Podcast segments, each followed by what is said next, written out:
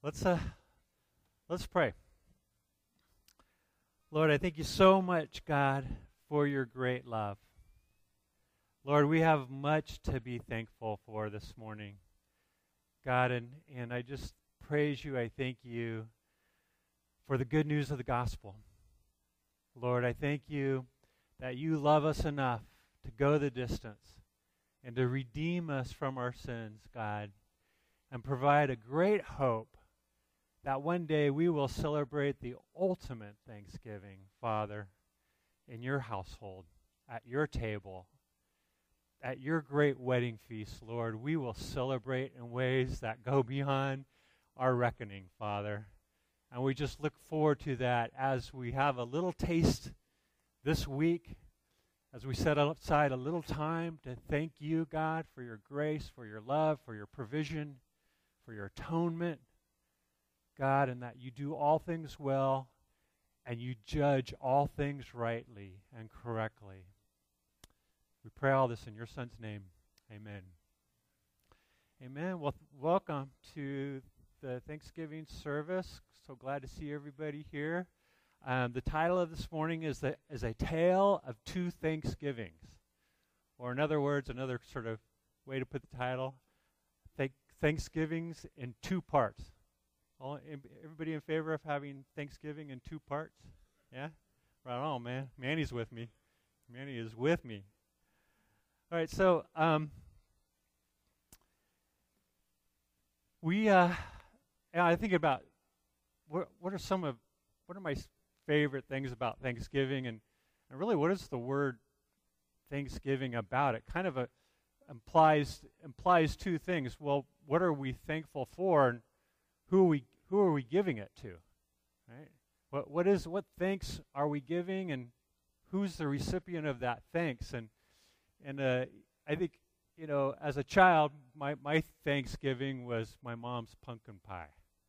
My mom made the best homemade pumpkin pie in the world. Just saying, okay? Non-biased opinion, clearly, objectively, the best pumpkin pie, pie in the world. On, and she you know, made the whipped cream that you make yourself from the heavy cream, you know, whip it all up, and it's just like, it's just heaven. It's just heaven on earth. And as a kid, the ratio of whipping cream to pumpkin pie is about 75% whipped cream, 25% pumpkin pie, right? I, and I always used to feel uh, aggrieved as a child if I visited somebody else's house or was someplace else for some reason.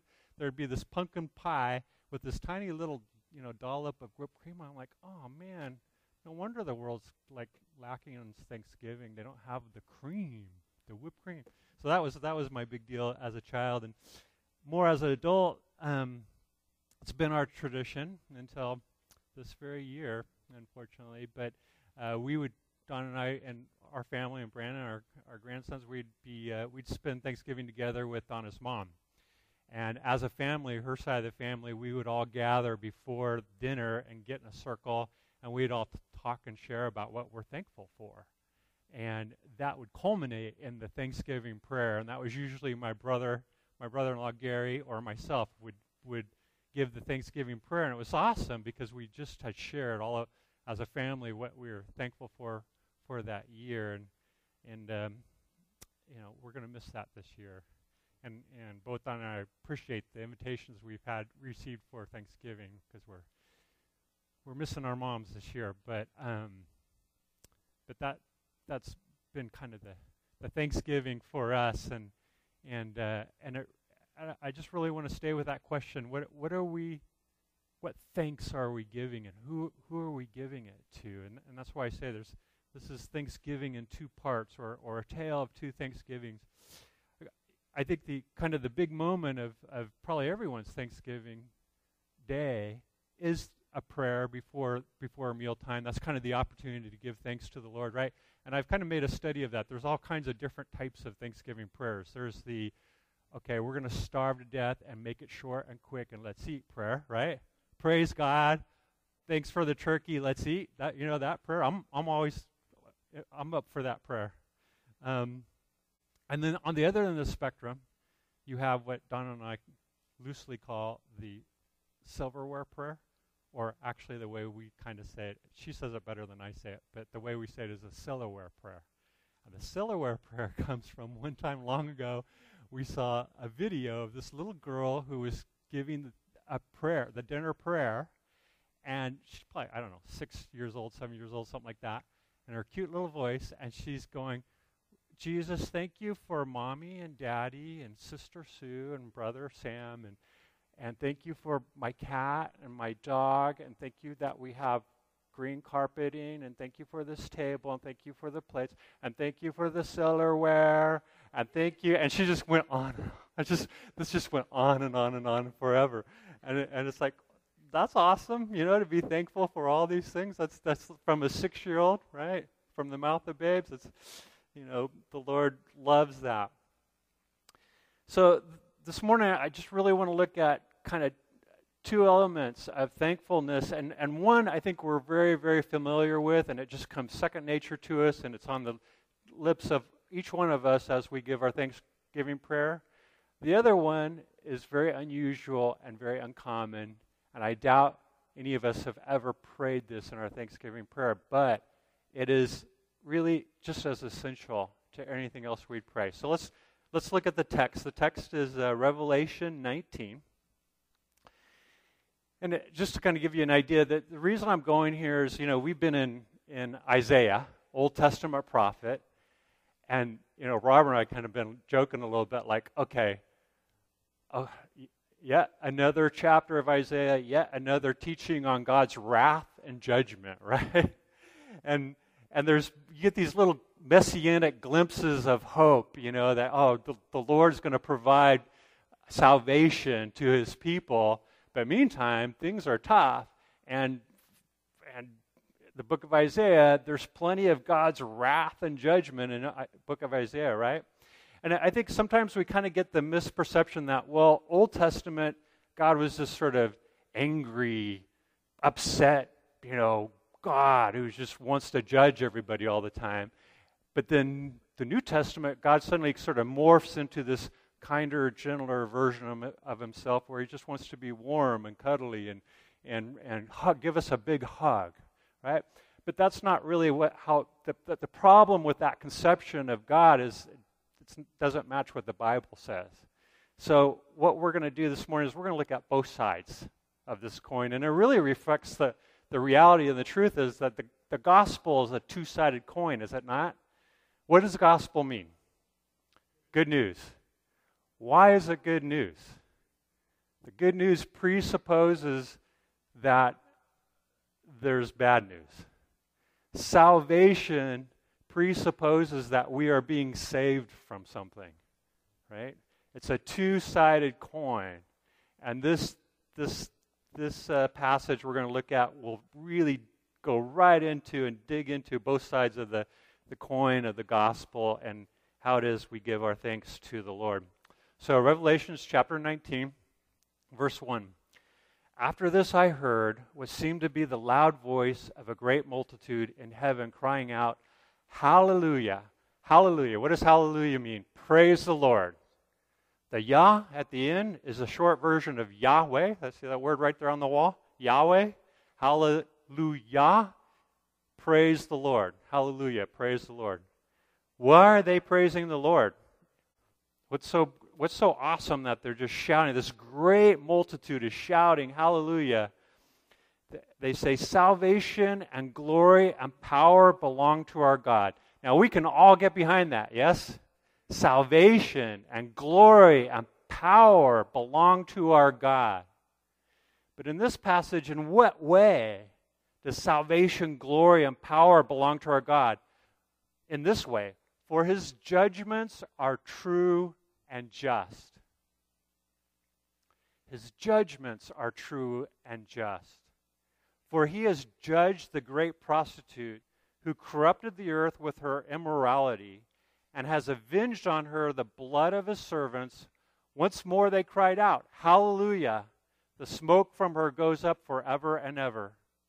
And the 24 elders and the four living creatures fell down and worshiped God who was seated on the throne, saying, Amen, Hallelujah.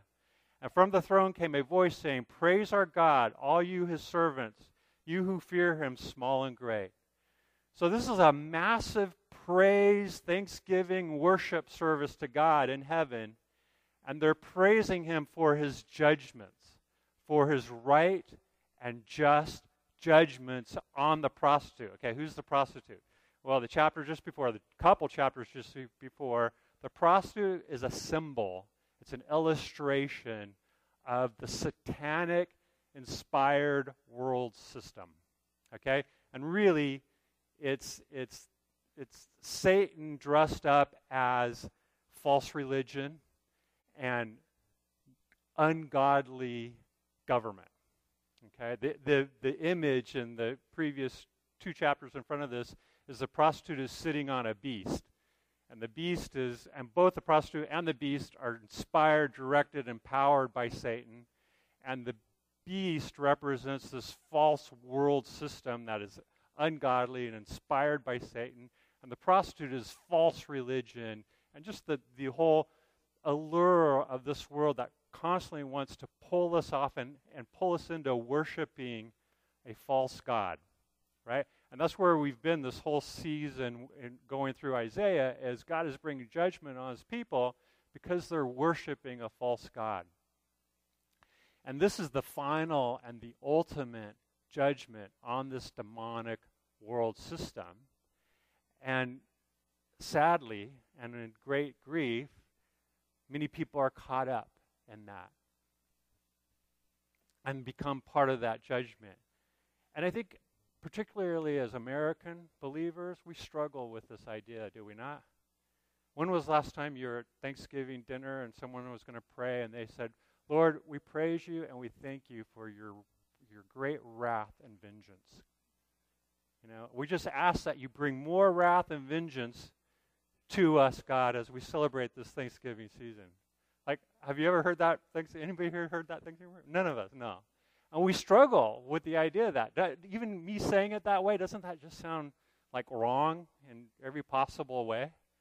We really struggle with that. And, and we kind of cope with it in kind of two ways. We kind of go two different directions. One is we just kind of, we just kind of skip over the wrath judgment parts and kind of try to downplay it and put it, kind of sweep it under the rug a little bit. Or we go completely the other way and we get this big giant banner that says turn and burn and go we stand out on the corner and say you know god's wrath is coming turn and burn I, you know i i don't know. What, what is the message that you need you need to get? I think you need to ask the lord's wisdom on that. I'm not saying walk into your thanksgiving service with a big giant banner that says okay enjoy your turkey where you can but you know if you don't turn you're going to burn i'm not saying that okay use judgment and be loving but but here's the point the point is, God does judge. God cares enough to get passionate about his hatred of evil. Okay? And I, and I just wanted to give us an opportunity to, to kind of wrestle with this a little bit as we go into Thanksgiving in the context of all this, all that, that we're learning about God's judgment. I think one, one way to kind of help, maybe help us understand this a little bit more deeply, I'm going to skip down a couple of uh, chapters to Revelation 21, uh, starting in verse 3. It says, And I heard a loud voice from the throne saying, Behold, the dwelling place of God is with man. He will dwell with them, and they will be his people, and God himself will be with them as their God. Okay, this is all good news so far, right? He will wipe away every tear from their eyes and death shall be no more. Neither shall there be mourning, nor crying, nor pain any more, for the former things have passed away. Now, we're all in favor of that. Amen? And we should be. Who does not want that future for all of eternity? I sure do. Right? And that's what Christ has promised us for those of us who are called according to his purposes, for those who put our, our hope and faith in him. Let's keep reading. And he who was seated on the throne, behold, I am making all things new. Also, he said, Write this down, for these words are trustworthy and true. Okay, when the prophet goes out of his way, when the, the angel who's giving this word to John goes out of his way to say, Hey, this is true, it means this is true. Okay? Absolutely, this is true. Verse 6 And he said to me, It is done. I am the Alpha and the Omega, the beginning and the end. To the thirsty I will give from the spring of the water of life without payment. You know what? There's no way you can buy your way into heaven. There's no way you can work your way into heaven. There's no way you can be good enough to achieve heaven. It's beyond you. But Jesus, going to the cross, offered himself at great cost to us so that we can enter in for free. Salvation is free to us. It cost a lot to him. Amen. And then here's the big here's the big but, verse 8. But as for the cowardly, the faithless, the detestable, as for murderers, the sexually immoral, sorcerers, idolaters, and all liars, their portion will be in the lake that burns with fire and sulfur, which is the second death. If your name is not in the Lamb's book of life, this is your future. I'm just telling you straight up. And does God take any delight in that? Is God's vengeance about some sort of sadistic satisfaction of being able to inflict harm on people? Absolutely not. In fact, he was willing to become his own creation, be born into flesh, be a tiny little baby, grow up and be rejected by his people and killed on a cross. Have a bunch of Roman heathen soldiers press a, a, a thorn of crowns onto his head and spit on him and slug him in the face and mock him and pretend like you know he was some king which he was which is the great irony. As they're mocking him as hey, hey hail king he actually is. But he loves us enough to endure that that we might have the free gift of salvation. But the flip side to that is you want to reject that? You want to mock Christ? You want to refuse Him? You want to resist Him until your very last breath? God judges rightly, justly. His judgments are right. And no one goes to hell that doesn't deserve to go to hell. And I know we struggle. I mean, a lot of us, I think, we get okay. The the you know the serial murderer, you know the Hitler. I mean, yeah, I get it. Hell, that makes sense. But what about, you know, Joe Smith, who's just next door and he mows his lawn every day and he keeps everything nice and trimmed and the bushes are look beautiful and drives a good car and he's good to his kids. He doesn't yell at them or beat them. And how can that be fair? I'm just telling you, God judges rightly and correctly. And all of us, the great and the small, are faced with that decision. As Mike said in his prayer, we are all faced with that choice, with that decision. And he judges rightly and justly. And we have a choice to make. Amen. So the first Thanksgiving is the thanksgiving of God's judgment, God's wrath and judgment. And again, doesn't that sound strange to say, wow, we're going to give thanks for his judgment? But think about it this way just in that verse I just read. If heaven is a place where God is going to wipe away every tear, take away every grief, right? Repair every sorrow, that means none of this sin is there. And we're, the problem is, is we are all sinners. We've all fallen short. We've all grossly sinned, whether we believe it or not. But Jesus has offered a, a solution. He's offered a, a way through. He's offered the hope of salvation. Let's look at that side of it. Going back to our passage in, in 19, verse 6. Then I heard what seemed to be the voice of a great multitude like the roar of many waters, and like the sound of mighty peals of thunder, crying out, Hallelujah. Sound familiar? Didn't we just read that phrase? If you look at verse 1, almost identical the phrase, slightly different. Verse 1 says, After this I heard what seemed to be the loud voice of a great multitude in heaven crying out, Hallelujah. And he talks about God's wrath and judgment, his right judgment. And then he repeats it. Kind of a mirror image. Then I heard what seemed to be the voice of a great multitude, like the roar of many waters and like the sound of mighty peals of thunder, crying out, Hallelujah. Praise the Lord. For the Lord our God, the Almighty, reigns. He is powerful. He reigns. He has authority. Let us rejoice and exult and give him the glory, for the marriage of the Lamb has come. I'm telling you, brothers and sisters, that is the wedding you want to be at. You can miss every other wedding, don't miss this wedding. All right? The marriage of the Lamb has come. Notice how the angel describes the, the bridegroom. The bridegroom is a lamb. Why is he a lamb? Earlier in Revelations in chapter 4, we got a vision of the throne room, and it says, standing in the, in the midst was one like a lamb who, who was slain, who stood as a lamb who was slain. The bridegroom comes as a lamb because he humbled himself and made himself the sacrificial lamb for our sake so that we could become the bride. He, the lamb is the bridegroom so that we can be the bride. Look at verse um, midway through 7. For the marriage of the Lamb has come, and his bride has made herself ready. It was granted her to clothe herself. Notice that it was granted her to clothe herself with fine linen, bright and pure. And what does that imagery represent? It means for the fine linen is the righteous deeds of the saints. All right, when you turn yourself over to Christ, and you say, Lord, I, I agree with you. You are right and just, and you righteously and justly call me out for my sin because it's true. It's right. And I admit that. I agree with you. I confess my sin to you. And Jesus atones for that. He washes that. He cleanses that.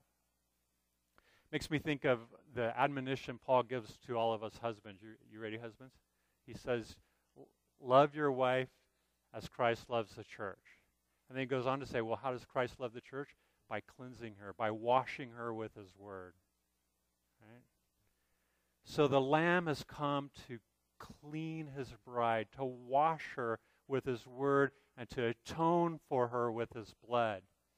And it was granted her to clothe herself with, with the righteous deeds. Now, this is what's really interesting, right? when we are doing quote unquote righteous deeds that flow directly out of our love for Christ and our trust and our hope and our faith in Him, is it, is it us that are doing it? Or is God granting it to us? Is He empowering us to do righteous deeds? I think the answer is He grants it to us. He empowers us. There's no, I've got, I'm telling you right now, I, I got, it's, I'm incapable of doing righteous deeds, right? But every time I put my faith and trust in the Lord, and the Lord's saying, okay, John, this is the next step. Just take this step. And I go, God, I don't quite see it. I don't understand it. But I'm going to take this step. The moment I just trust Him with that, He accounts it to me as righteousness. And it's another pearl in the wedding dress of His church. Amen. So, what are we thankful for for Thanksgiving this morning? Number one, we are thankful for His righteous judgment. His judgments are true and right and necessary. And He's going to create a new world, a brand new world that is filled with light and righteousness.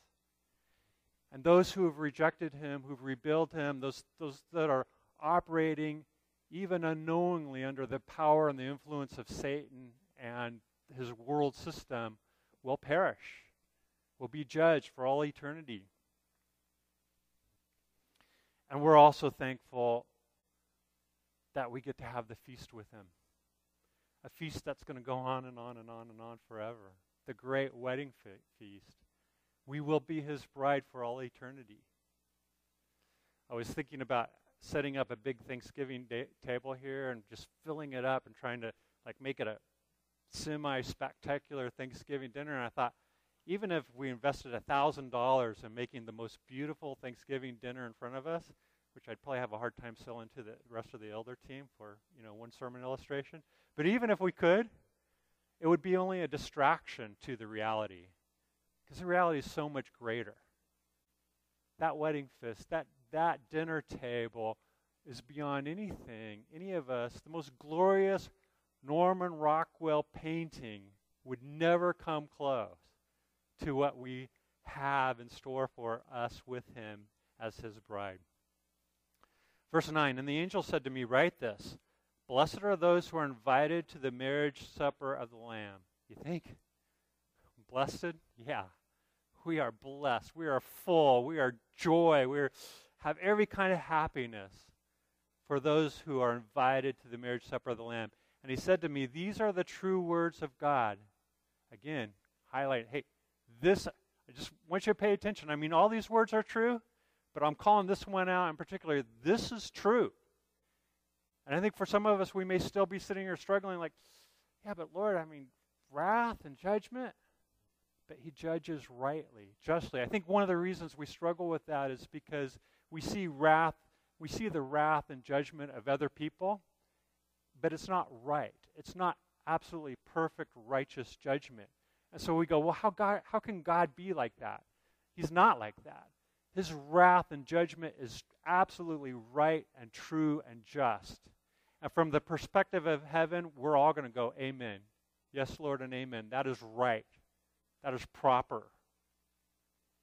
But let's just be sure that our, our name is written in the Lamb's Book of Life. Amen. And you can't work your way there. You are there when you put your hope and your trust and your faith in the Lord. And once it's written in that book, by the way, He is no way going to blot it out.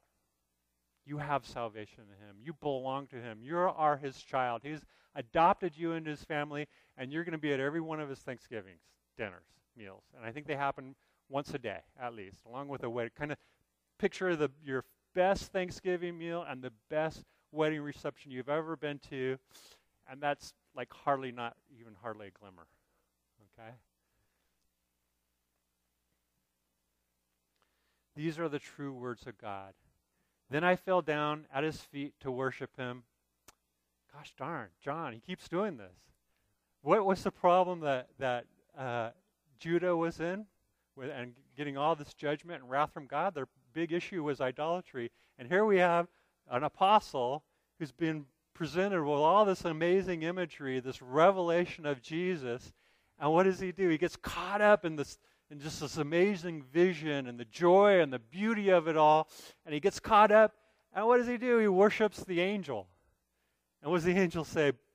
Uh, he said, Then I fell down at his feet to worship him. But he said to me, You must not do that. I am a fellow servant with you and your brothers who hold to the testimony of Jesus. Worship God. Okay, none of us are perfect. John, here, here we have an apostle of Christ, right? He, he lived and discipled under Christ 24 7 for three years. And then he was filled with the Holy Spirit and preached a message, and all these people were saved. And he continued to live out his whole life as a faithful disciple of Christ. And even then, at this moment, at this amazing revelation, he bows down in an idolatrous way in front of an angel. None of us are none of us have achieved perfection. John hadn't received perfection even in the midst of receiving this this vision, this prophetic vision. Okay? So perfection is not the measuring stick. The measuring stick is whether is Christ. You're either going to be measured by Christ or you're going to be measured by your by yourself. Which which way do you want it? I vote for being measured by Christ. Lord, measure me according to your Son. I just received that by faith, not by myself. So let's remember this, this Thanksgiving who we're worshiping. Who are we giving our thanks to? It's not the, it's not the holiday that we're worshiping. It's not the turkey. It's not friends and family. It's not having the right spread and the perfect everybody sitting the, around the table in the perfect way and making sure you've got all your kids exactly where you want them and, and everybody and everything happens the way it's supposed to happen. Are you worshiping that? Or are you worshiping God the Father who saved you, redeemed you, That's who deserves our thanksgiving. Amen. What's your idea of the perfect Thanksgiving, the perfect Christmas? And how much stress do you feel in trying to achieve that perfection and miss out on the glory all around you of what God's shown you? The little, those little opportunities to experience the, the grace of the Lord and the blessing of the Lord in a little six year old's prayer. Right? Let's be thankful for God's love, for his righteous judgment, and give him the glory and the honor this Thanksgiving Day. The very last phrase for the testimony, testimony of Jesus is the spirit of prophecy. What does that mean? For the testimony of Jesus is the spirit of prophecy. This has to do with the idea that, look, you know what? When we speak the words of Christ, when we testify to who Jesus is, testify is such a religious term, such a even a Baptist religious term. We're headed to a Baptist church to use their church, so I'm kind of feeling the Baptist vibe right now. But, but yeah, yeah, right. So, so what does that mean? Well, it just means you know when you just say just in normal language, say, you know what, this is what the Lord's done for me. This is why I love the Lord. This is why I serve the Lord. Because He's so loving, He's so gracious. He's willing to offer Himself, He's willing to take the wrath of the Father in my place. Remember what Jesus said on the cross Father, why hast thou forsaken me? He took the wrath of the Father for us. Before all of that happened in the Garden of Gethsemane, what was Jesus' prayer? Lord, if there, Father, if there's any other way, take this cup from me. Right? Because he's he's doing a hard thing. He is taking our wrath for us. Father, if there's any other way, nevertheless, not my will, but yours be done. So, what are you thankful for this Thanksgiving? Are you thankful for your salvation? Are you thankful for the friends and the family that the Lord has put around you? Are you thankful for the right and true and just judgments of God this Thanksgiving? Shall we offer Him our Thanksgiving? Why don't we do that now we'll, in worship? Lord Jesus, I just praise you. Lord, we thank you for your great love.